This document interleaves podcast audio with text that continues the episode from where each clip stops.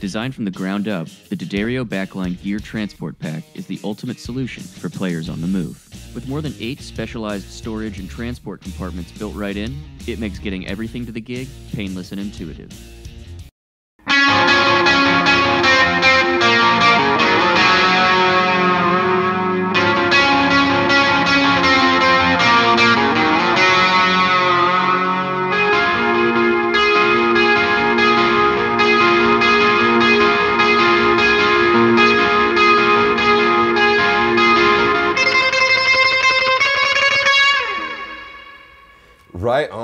What's up, everybody? This is Perry with Premier Guitar here in Nashville, Tennessee.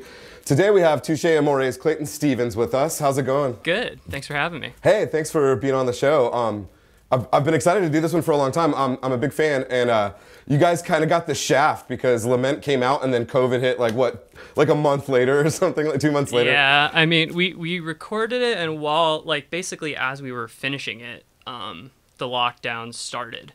So, uh, in, in Los Angeles. Um, so yeah, it was right at that time uh, in March, and then we just you know thought about like oh should we put it off should we do whatever and it just kind of felt like all these other bands are pushing it off so let's put it out there and just kind of see what happens you know and Yeah. Um, did you guys get any uh, kind of shows or touring in between post production, post production and lockdown? at no all, yeah so we uh we were recording and you know in the midst of recording we were hearing about the virus and all the stuff going on and then it got more and more serious as we were recording and then uh like i said like essentially in the last day or two that we were finishing the lockdown began so we kind of finished and then just went home and i mean we, we lived here too you know we did it in la so um but we just went home and you know we've hardly played together, hardly done anything since. Wow. So it's kind of just an interesting. I've never been, we've never been, we've actually never released a record where it didn't come out while we were on tour Right. on the road already. So it's a totally different experience that way. Wow. So, um, you know, over the course of lockdown, have you guys had the opportunity to kind of like write, or do you guys send each other parts or anything like that? No, I mean we're we're we're working out some stuff. Um, we're thinking about trying to record some stuff and, uh, but probably just like some covers and some fun stuff. Just kind of just put up out there and um, but I mean this this took so much mental energy and all of that stuff, and we really believe in it. So I think we kind of want to let this sit in that way. Uh, we did a live stream uh, a couple weeks after the record came out, and we worked super hard on that, and uh, that was really cool. But I think we all felt like that was great. We pulled off what we were trying to do, but that's not like what we're trying to do. You know what I mean? That's not that's not us. So like it was a great experience, but for now I think maybe we'll do another one of those, but mostly just kind of waiting it out, hoping that uh, touring can resume at some point. Yeah, I, I'd have to agree with you guys. Lament is incredible record, um, and it deserves at least a couple of tours, man. That's it's just so good. Well, um, Thank you. With with that said, um, I've kind of known you guys as you know, it's it's not com I, I, maybe not as common for post-hardcore bands to. Um, play the gear that you guys do. You know, a lot of a, lot of people wouldn't expect you know Fender amps and single coil guitars and Strats and stuff. Right. And I think I've seen you with a lot of Strats and Tellys and a lot of Fender style guitars and amps um, in the in the past when I've seen you guys. Is that how you r- record as well? Are you taking your own gear into the studio, or are you guys just kind of stacking whatever sounds great?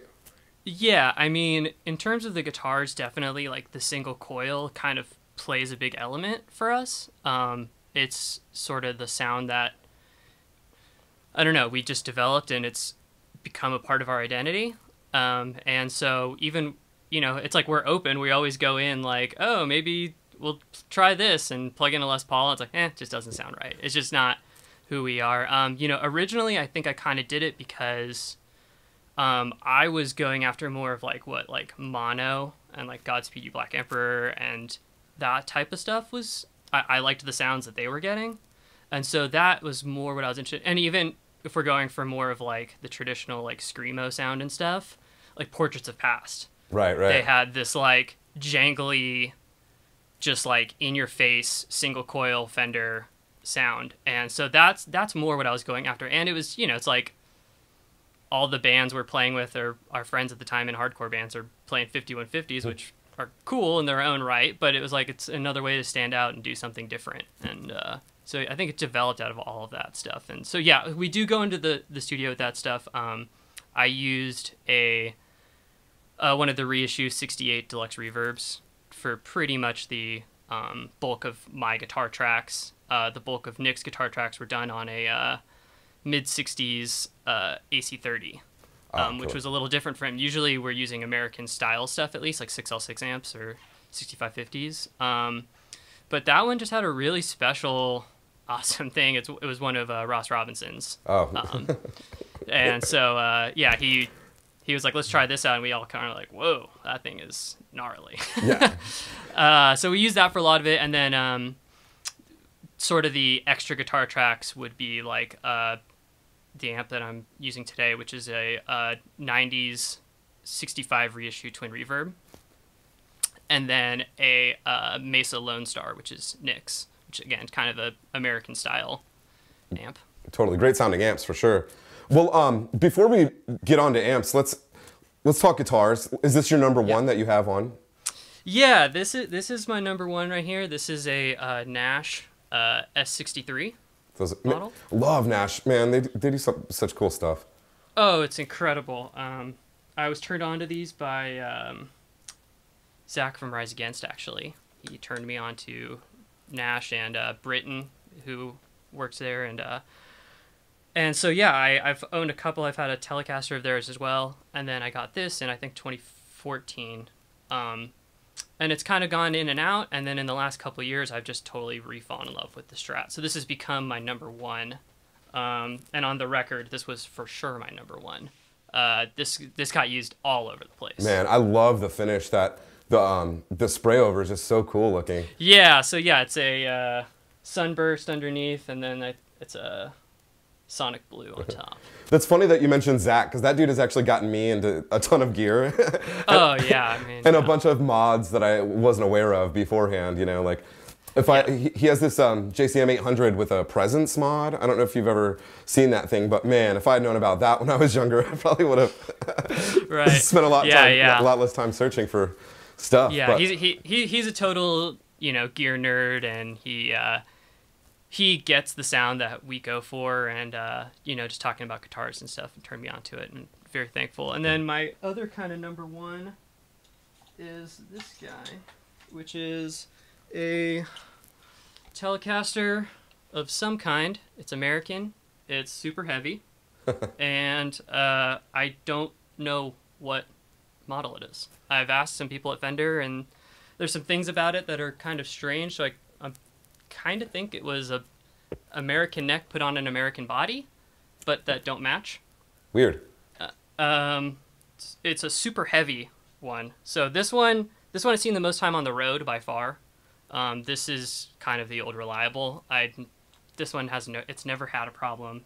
I beat the crap out of it, and um, yeah. So this is this is my friend Tim passed away a few years ago, and uh, so yeah, this one, yeah, this is this is an also great number one right here. Yeah, that's killer. Now, with either of these, did you modify anything? Have you swapped out the pickups or anything, or just kind of left them be? So the Strat, these are Lollars, which is what comes in, I think every Nash basically. Um, I don't know which exact model, but probably the ones that come in whatever S63 you would Right. find.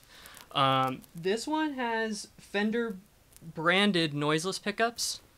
Um, I bought this guitar in probably 2010 or 11 Oh, okay. um, and it was already a little old. So, sometime in the mid 2000s, I, I think. How do how do the noiseless uh, pickups hold up? Are they are they pretty noiseless? yeah, or- I mean they they they are. Um, they don't sound like the current Fender noiseless ones. I'll say that. Right. Um, I have like, I'll bring on the road a lot too. I have uh, is it the American Professional Jaguar, which has their kind of version of noiseless Jaguar pickups in it, which are really cool and spanky and awesome, but they're just different. You know, um, I tried the Telecasters and the newest. They sound great too, but this one just has a slightly maybe darker sound. And I also think that's because, like I said, it's a really heavy piece of wood. Um, and so compared to most Telecasters, it has a little bit of a thicker, darker sound. I would say.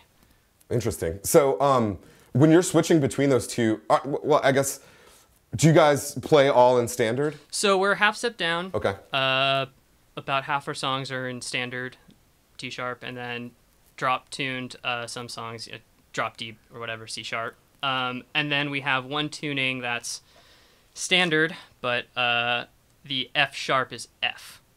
Gotcha. Uh, and that's that's on a few songs. It's sort of a.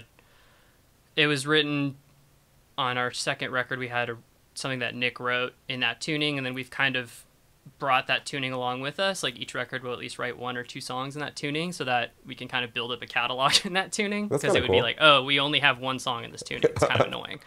Uh, In six years, you could do a whole set of that one. right. Exactly. Exactly. So, are you um, basically using your Strat as a number one and, and the Telly as a backup in case you are break a string? Or It, it depends. It depends. I mean, there'll be times when I play this for a week straight, or I play the Telecaster for a week straight. Um, just kind of whatever I'm feeling in the moment. Um, but like I said, when it came to Lament and the studio, this really became the number one, like the clear number one. So I think going forward, this will probably get a lot more time gotcha. than the Telecaster. But the Telecaster, like I said, it's kind of it's old reliable. You know. Yeah, th- those things. I mean, it's it, it's what sixty year old technology that just it works. You know, It works, Yeah, exactly. Totally, those are great. Yeah. So obviously, especially with a like a real chunky Telecaster, there there might be some sonic differences between a Tele and a, and a Strat. Are you using any kind of EQ to compensate between the two, or just going for it? No, Yeah. just going for it. I mean, really. I guess single coil to single coil isn't that huge of a difference, especially if you're stacking gain stages and stuff like that, right? Yeah, yeah, exactly. And I mean, you know, we're not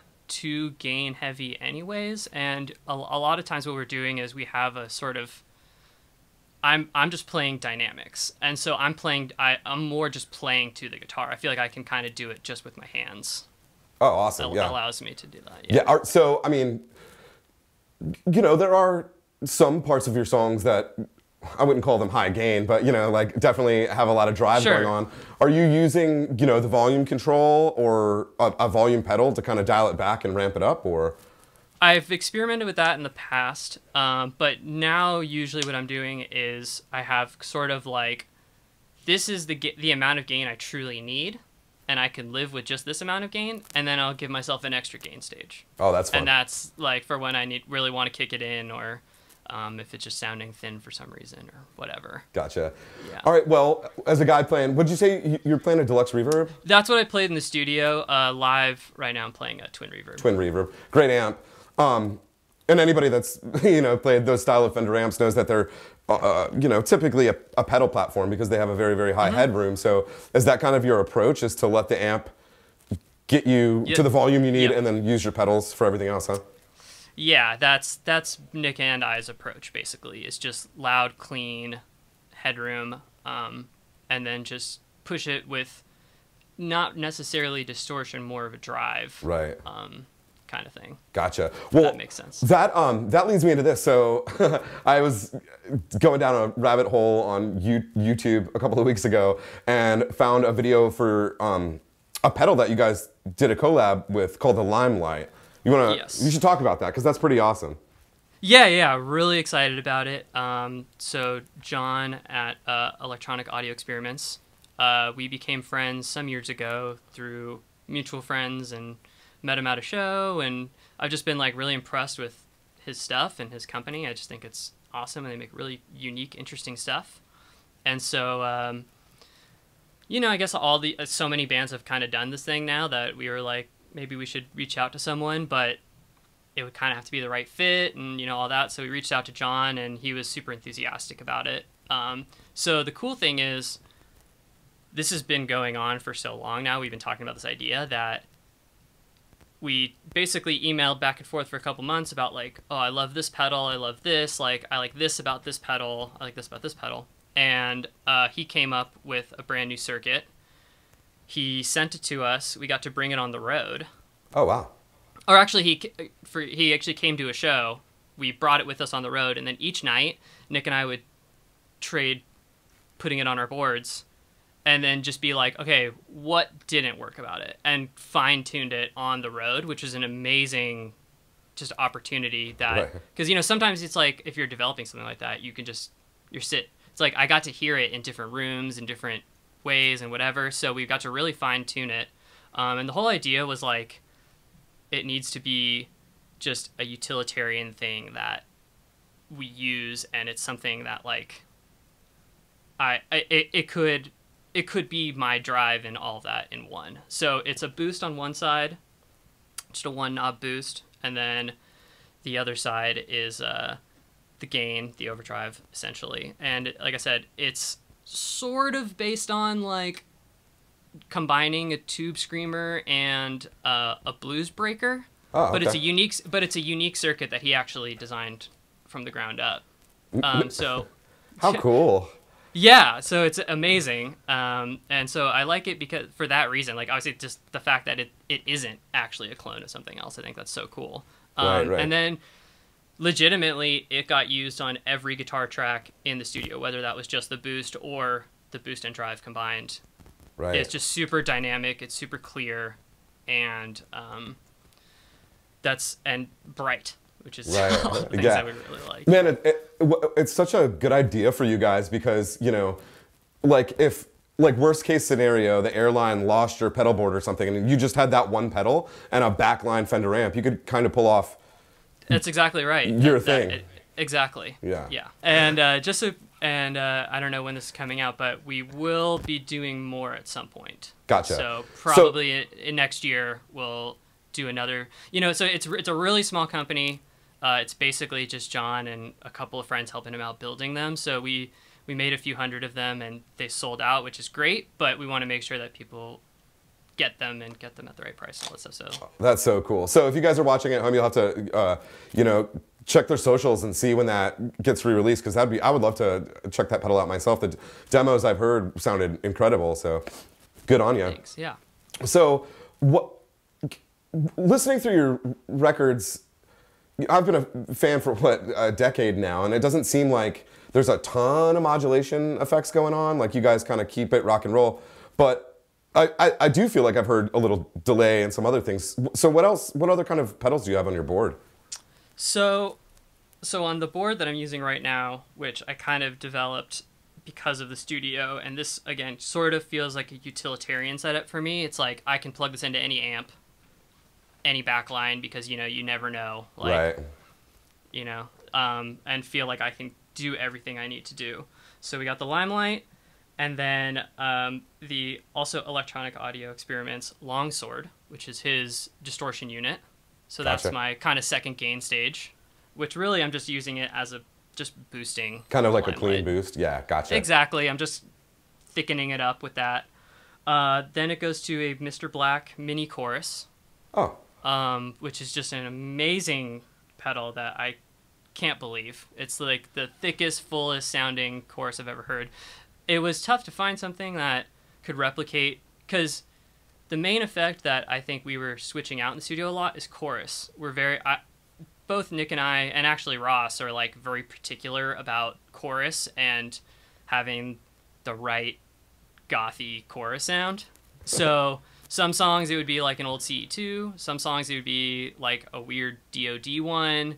Some songs it was like a weird uh, what was it? It's like a Ibanez stereo one that barely works. You know what I mean? Yeah. So I needed something that could kind of do a little of all that, and um, I'm super happy with that. So that can't recommend it. It's only ninety nine dollars too, which That's is unbelievable. so cool. Yeah, man, uh, chorus has always been kind of a, a, a tricky one for me because it's, you know, kind of back in style now. But if you are like me and grew up through the 90s, there can be too much freaking chorus on stuff Uh, sometimes, right. you know? Yeah, yeah, totally. I, I wasn't much of a chorus person um, until I really like, you know, around 2010 and so or so. I kind of really dove deep into the like what I call the golden era of 4AD records, the Cocteau Twins, and that in modern English, um, Right. that whole sound. And so that's the kind of chorus that I lean towards, less the like Nirvana, uh, Right, right. smells- you know what I mean? Like, which that's a great chorus sound on its own, the sort of rotary chorus sound. Right. But I like the thicker, almost like creating a, a te- like a almost ambient texture Right, with right. the chorus as opposed to like like what we were yeah we were saying the sort of cheesy Yeah, like- 90s Yeah, I, I think yeah. a, a, good, a really great chorus can almost like it's almost indiscernible and can almost come across like a like a, like a double track guitar sometimes. Just like Right, that wall of sound thing. It's really really yeah cool. and, and we're into the like jangly guitar thing too so it kind of works with what we like to do anyways and that and sometimes doing like almost a 12 string kind of sound right, right, yeah. really Uh, cool Um, right on. What else we got on that board? So then we'll go to the Ibanez Mini analog delay, the classic. Oh, the little tiny one. Yeah, those are great. Yeah, yeah, it's great. Um, I've always been an analog delay person. Never really jumped too far into the digital delay stuff. Like you said, we're not super modulated. I just I like the sound of an analog delay. Sometimes like always on in, at times. Like, Right. That just a little slap back. So that's mo- mostly what I'm doing with that. It's just slap back. And then um, the next thing is the TC Electronics flashback, and it's kind of my jumping into again the mini flashback because I can't have anything that's too complicated, just simple. Um, but it's it's it's me trying out some digital delay stuff, and that's really just to do a longer delay time. Gotcha. Yeah. Which So those are like- th- those are amazing pedals. Oh Super my god! fun. Um, and I've started messing around with like you know the tone print app thing and all of that stuff. So because normally I was using like a um, like a tape style delay. Like I had a Mr. Echo for many years. I still have that. That gets used all the time in the studio, but I kind of want to keep that at home. And now it's you know stuff like that. So for live purposes, this does that, and um, it's Yeah. Man, when I first um, started reviewing some pedals with the tone prints, I was, you know, at first it almost sounds like, ah, this is kind of like a marketing thing. Because, I mean, realistically, it's probably just a EQ shift of some sort. But really, they, the breadth of tone prints is like kind of amazing. Like, It is, yeah. that's a future. and even it, I mean even the fact that they have ones where you can add saturation. Right. And I haven't really gone into that whole world of it, but I've messed around with it and been like, wow, you actually hear saturation on this. Like it's pretty amazing. Yeah. So a versatile little thing that I'm probably super underusing, but it's uh it's small and it gives me a long delay time. So that's the main reason I have it. And then at the end is the Mr. Black Eterna, um, which is you know sort of a modern classic, I would say. Um, and it's I I love the long reverb trails on it. It's just ridiculous. Um, I think I think it's sort of becoming a modern classic because it's it's a long reverb, um, but it just sounds it just makes everything sound beautiful. Right. know? And what- what's cool is like we even used it with like keyboards and stuff. sounds oh, amazing. Oh, cool. With keyboards and stuff like that. So that's on there, and then I just use a little touch of reverb from the amp these days. Yeah, I, was- I guess that that was going to be my next question. You know, with the Fender reverbs are so lush and classic, but they do a thing. You know, so like I guess that would make sense if you're looking for maybe a washier. You know, exactly. Yeah. like I, I've always been a, a reverb on at all times person, and that's that's kind of been a signature of our band in a way. Um, having a touch of reverb always on. So I had a Holy Grail forever set that way. Um, but the save space, the Eterna, if I really wanted to, I could make it just a little more of a typical reverb and then just mess with it um, if I needed to. But generally, yeah, I I love the spring reverb on the Twin, anyways. And Yeah, it's like killer. you put it at two, and there's plenty of reverb. I mean, it's Right. Right. Yeah. I had a, It- a, a- a lots of it. I got one of those um, Princeton reverb reissues, and same deal. It's like, wow, that's a that's plenty of reverb if you need it. Yeah. yeah, totally. yeah, no doubt. Um, but it's like I found for me, it's it's a bit of a crutch because I got so I love it so much that when you don't have reverb, it almost feels no, yeah, like- absolutely. I, I feel some- naked without reverb. There's yeah, no doubt. totally. I feel yeah. very naked without Yeah, even if it's just like a hint. I need, I, you know, it just, I don't know. It, it, it, it does something that no other effect does, and I really love it for that reason. Exactly. right on. So, you know, obviously the the world is. Everything's up in the air right now, but what's the plan as soon as it's safe for you to guys to really hit it and, and, and, and tour Lament or? Yeah, I mean, when when things are safe, uh, that that will be when we'll, you know, go back out there. But, um, you know, I think for now we're, of course, it it sucks not being able to and all that stuff. But I'm happy that it happened at this point. You know, in in a way that we're we've been a band so long that it feels like if you know a year goes away, like we're still gonna be around. Right, You know, right. We're not we're not going anywhere. So um, whenever that happens, it happens. It it sort of feels like overseas will happen first, but Yeah. we'll see. Yeah, I've, my heart goes out to all the you know young kids and, and dudes and bands that were just kind of getting it together, and then boom, Exactly. it's like shit. Yeah. Exactly. but- like for, for for a band like us, it's we're relatively lucky in that way. You know, it's like we can put out a record and sit on it and wait till we feel good and feel like you know we can throw a show safely and But, right. everyone can enjoy it the way that we want to enjoy a show, which is sweaty and together and crazy. One hundred percent. I also think you're totally right about uh, how, in a weird way, we're kind of lucky because if this had happened ten years ago, when like, you know, broadband speeds just weren't fast enough to do stuff like this, like you know, at least we can stay entertained in our houses and and, and bands can be putting out records still, you know.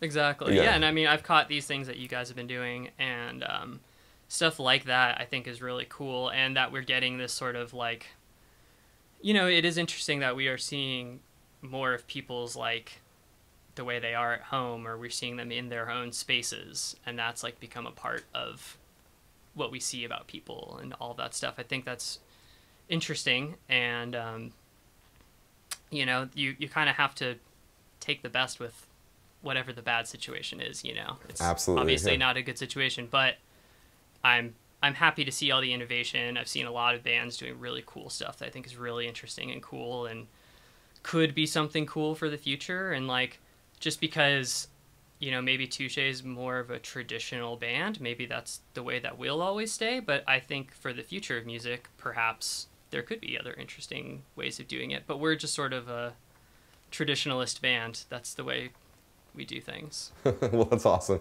Well, Clayton, I can't tell you how much I appreciate you taking the time to talk to us and show fans your gear. Um, and I cannot wait until the day that I can jump off of something way too high for my old ass at one of your shows and sing along and, and raise hell. I can't wait. Well, everybody watching at home, thank you so much for watching. This is Perry with Premier Guitar, and we'll see you guys real soon. Thanks.